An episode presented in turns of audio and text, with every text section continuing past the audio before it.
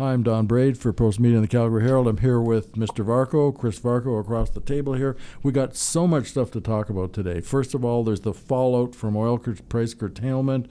Uh, the legislature's rising. Uh, the premier's in in Montreal uh, saying she can't get to the table. Uh, all kinds of stuff. The New Brunswick wants the Energy East pipeline. We could go on and on. But one of the most interesting things of all is the consequences of price curtailment uh, good on one side, and we know that the premier on Sunday said she was cutting oil production by 325,000 barrels a day. Right. And we know there are consequences. There's already economic consequences, but there's other ones that are very interesting and kind of scary. So, can you go over that for us, Chris? Sure, Don. So the, let's look at the upside first. The premier announced, as, as you pointed out, that we were going to cut 325,000 barrels a day beginning January the 1st. That is going to affect about 25 operators across the province. They are in the midst of getting their notices right now. Um, and that had an immediate impact upon oil prices, specifically Western Canadian Select. That's the heavy grade of crude that we often use to benchmark uh, the heavy crudes that come out of Alberta. And we saw the differential fall from about $31 last Friday down to about $20.65 on Wednesday. And so what you've really seen is a very quick response from the market. And in many ways, this is economics 101. You cut, you cut supply, cut production, and all of a sudden prices go up.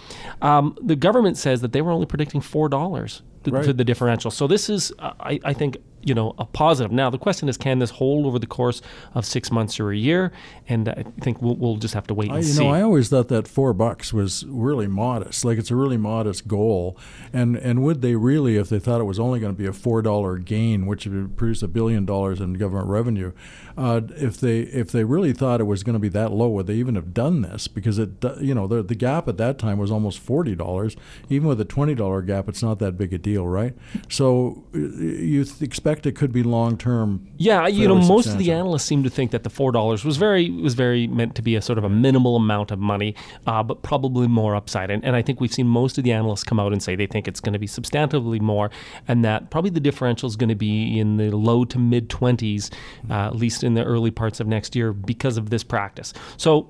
That, that's going to mean mo- more money for the government, and it'll mean higher cash flow for the oil and gas companies, which are right now doing their capital budgets. And meanwhile, other provinces benefit Saskatchewan and even BC. Our, our dear friends over in BC, uh, are the, the the industry, such as it is, also benefits from Alberta doing this on its own. Now, I know that the the uh, the, the government is not upset that Scott Moe from Saskatchewan did not pile on because it doesn't make any sense for their industry at all. It's it's so much smaller. It's like ten percent of Alberta's. And Scott Right. Moe did sign that letter saying they wanted to get the whole issue of low prices on the agenda for this premier's meeting uh, with the prime minister in, in Montreal. So you see this evidence of this w- weird and growing co- uh, collaboration between the NDP government of Alberta and conservatives. Scott Moe, uh, Doug Ford in Ontario is now all for pipelines. Uh, the new guy in New Brunswick is saying uh, that they want to re- uh, reboot Energy East. Fat chance of that. No chance of that. Uh, but but it's interesting that she goes in there with all these political enemies and adversaries, including to some degree the feds, and her friends are conservatives. Yeah, absolutely. And you know, just to go back to your, your Yeah, question about the, rewa- the about about the I guess we talked about the rewards. Let's talk about the risks. The risks here are going to be, I think, very clearly on the trade front. Now, Mm. the government has said just point blank, we don't think we have any trade issues, whether it's with NAFTA or any trade agreements, by cutting production. Mm-hmm. But there are experts out there, and I talked to one of them, one of the foremost uh, experts on NAFTA, Barry Appleton, who's a lawyer out of Toronto, teaches at the New York Law School, uh, written two books on NAFTA, and is one of the go-to guys when it comes to NAFTA and the energy matters. And he says he thinks Alberta definitely has a problem. He thinks they're offside. He said it looks like it's offside. It smells like it's offside. and the issue here is whether under the proportionality clauses under the existing NAFTA agreement, because don't forget the new trade agreement doesn't come into effect for a while. Uh, wh- whether under those proportionality clauses, which uh, really deal with restricting of output on energy products by governments like the Canadian government or the Alberta government, whether that gets us offside on some of those trade agreements. He thinks it does. And I think there's a sort of the legality of the issue, but then there's the realpolitik of the issue. And the realpolitik is the fact that Donald Trump right now is busy screaming at OPEC, which is meeting on Thursday and Friday of this week, to you know, to not do anything that's going to drive gasoline prices up. In other words, don't cut your production, just like Alberta did, mm-hmm. that's going to cause gasoline prices in the United States to go up. What's going to happen if somebody decides to get in his ear about what's going on in Alberta? Mm-hmm. And you know that I think is a, a, potential problem here. This is the guy who calls himself Tariff Man. right. So if Tariff Man decides that he's going to, you know, decide to take a run at the Canadians, maybe this is going to be something that'll get his attention. You know, maybe that, it won't. That that makes me wonder if the, the Trudeau government's silence on this, relative silence and relative unconcern, is to try and keep this low on the international radar with the Americans who are watching and try to p- paint this as just a little regional issue so that that very thing doesn't get noticed. Because if it does, now we have to remember that everybody talks about uh, when Peter Lougheed first curtailed production for political reasons. It had already been done for years, just as a matter of course. In those days, there was no free trade agreement. No, nobody from the states right. was going to challenge challenge that. Now, you mentioned another another risk too about companies. Uh, foreign investors and companies. Could you go into that? Yeah. So another trade lawyer I, I, spoke to said that you know there may be issues under NAFTA under the sort of the energy proportionality clause that I just mentioned, but there's another risk, and that is protection for foreign investors, and that you can't be seen to be discriminating against them in their investments. And this has been an issue which has really boiled over the last 20 years because of NAFTA and other trade agreements. Mm-hmm. And this lawyer thinks that there is a risk. He's not prepared to say how big it is, but he thinks there is a risk that maybe some of the foreign multinational companies uh, that are that are involved in the energy industry could turn around and sue the government, which would really be suing the Alberta government, but more importantly, suing the federal government because that's who's named in these in these uh, trade agreements, in, including NAFTA. So there's a risk there. Now, just to take a step back, the Alberta government says, look. We are not cutting the actual amount of oil going down to the United States. We're just cutting the surplus. The same amount of oil is going down the pipelines, and more oil is going to be going by rail. And there's not an issue. And Canada's ambassador to the United States, David McNaughton, told reporters uh, earlier this week that he had a brief conversation with his American counterpart, Kelly Craft, and there didn't seem to be an issue. So maybe there's no risk. But we won't know, and we particularly can't predict what Donald Trump is going to do.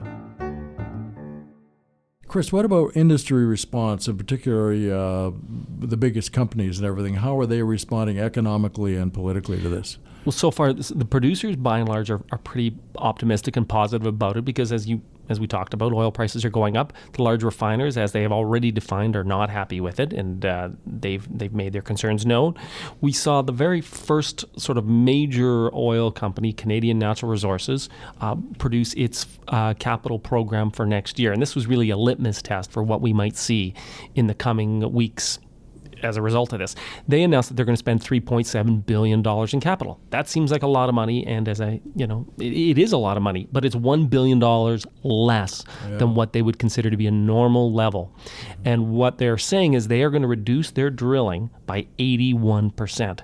That is a huge cut. That's a lot of jobs in the oil field services sector, a lot of drilling jobs, you know. Uh, so that's a significant cut. They did, however, say the company executive said that if market access issues get resolved and if curtailment seems to work, and they're a big proponent of curtailment, they said that they could add another $700 million to their capital budget next year. Mm-hmm. So that would be important. I think we're going to have to wait and see a few more companies come out, though, and, and announce what they're going to do. Many of them have delayed their plans. Many of them have had two different plans in place because they're not really certain where everything is going to shake out here. So these next few weeks between now and New Year's are going to be very critical for what 2019 is going to look like and what the employment in the oil patch is going to look like. And meanwhile, you have to wonder, uh, in the in the long litany of things when we look at uh, uh, feeling against the oil industry, the Globe and Mail actually made me laugh in a bitter way with uh, this lead on a story. The crisis in Canada's oil patch is threatening to stall efforts by the Bank of Canada to get its key interest rate back up to a more normal level. There you go, Chris. The oil industry is responsible for low interest rates. All you homeowners in Ontario Quebec who've got those damn low interest rates should blame Alberta. They actually managed to turn what most Canadians would see as a positive thing, a, a stall in their interest rate rise, into a negative thing about the oil patch. And then, of course, we have the good old Toronto Star and my old pal Thomas Walkom, a columnist there, calling for a complete shutdown of the oil sands and, and not getting quite getting around to mentioning you maybe do just as much good by completely shutting down the auto industry in Ontario. You just wonder where it's going to stop.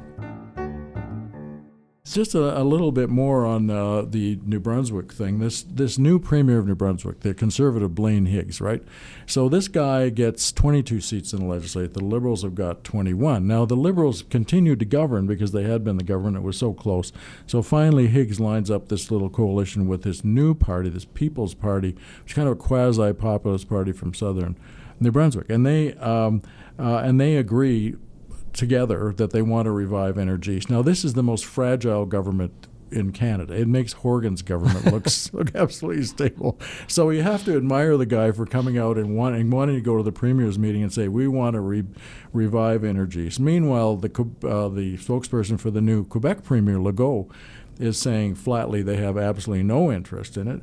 Doug Ford in Ontario says, "Yeah, we like pipelines, but but the thing is, Chris, it's not provinces that decide whether they live or die. It's, it's private it's, companies it's, here. It's people along, it's the, the company, of course, but it's also interveners along the route who can bring a lawsuit, can just bring the whole thing dead. So I think I think you would agree that uh, TransCanada has no interest in reviving Energy East. No, they've got their hands full right now with trying to get the Keystone XL project going ahead. Energy East is, I, I would estimate, dead and buried in their view, and there's nothing that's going to see that revived, and particularly not with the issue surrounding Bill C 69, which presumably, if that project ever did get revived, yeah. would have to go through that process. Well, just to conclude, uh, today happens to be uh, the final day of the legislature, and uh, I don't think I've ever seen uh, legislators legislature sitting where, in the context of the bigger issues, the legislature seemed less relevant. Of course, it always is. They still pass laws, although it hasn't been a very active session. But it's interesting that uh, the biggest thing that happened uh, was the price curtailment or the production curtailment. Right. And the UCP was saying all along that they were going to have to bring in legislation specifically to change a, one word in the Mines and Minerals Act to include bitumen. But when the moment came, the government, which had always said they weren't going to have to, didn't. They did not go to the legislature for one of the biggest initiatives they've ever taken. And it wasn't really necessary politically because the other parties basically agreed. Uh, but they did it through order in council and right. regulation, which uh, kind of suggests to me uh, what I see going on across the country, which is the fading importance of legislatures in majority government situations. Anyway, that's it for this week, I guess, and uh, we'll be back uh, next Thursday and beyond.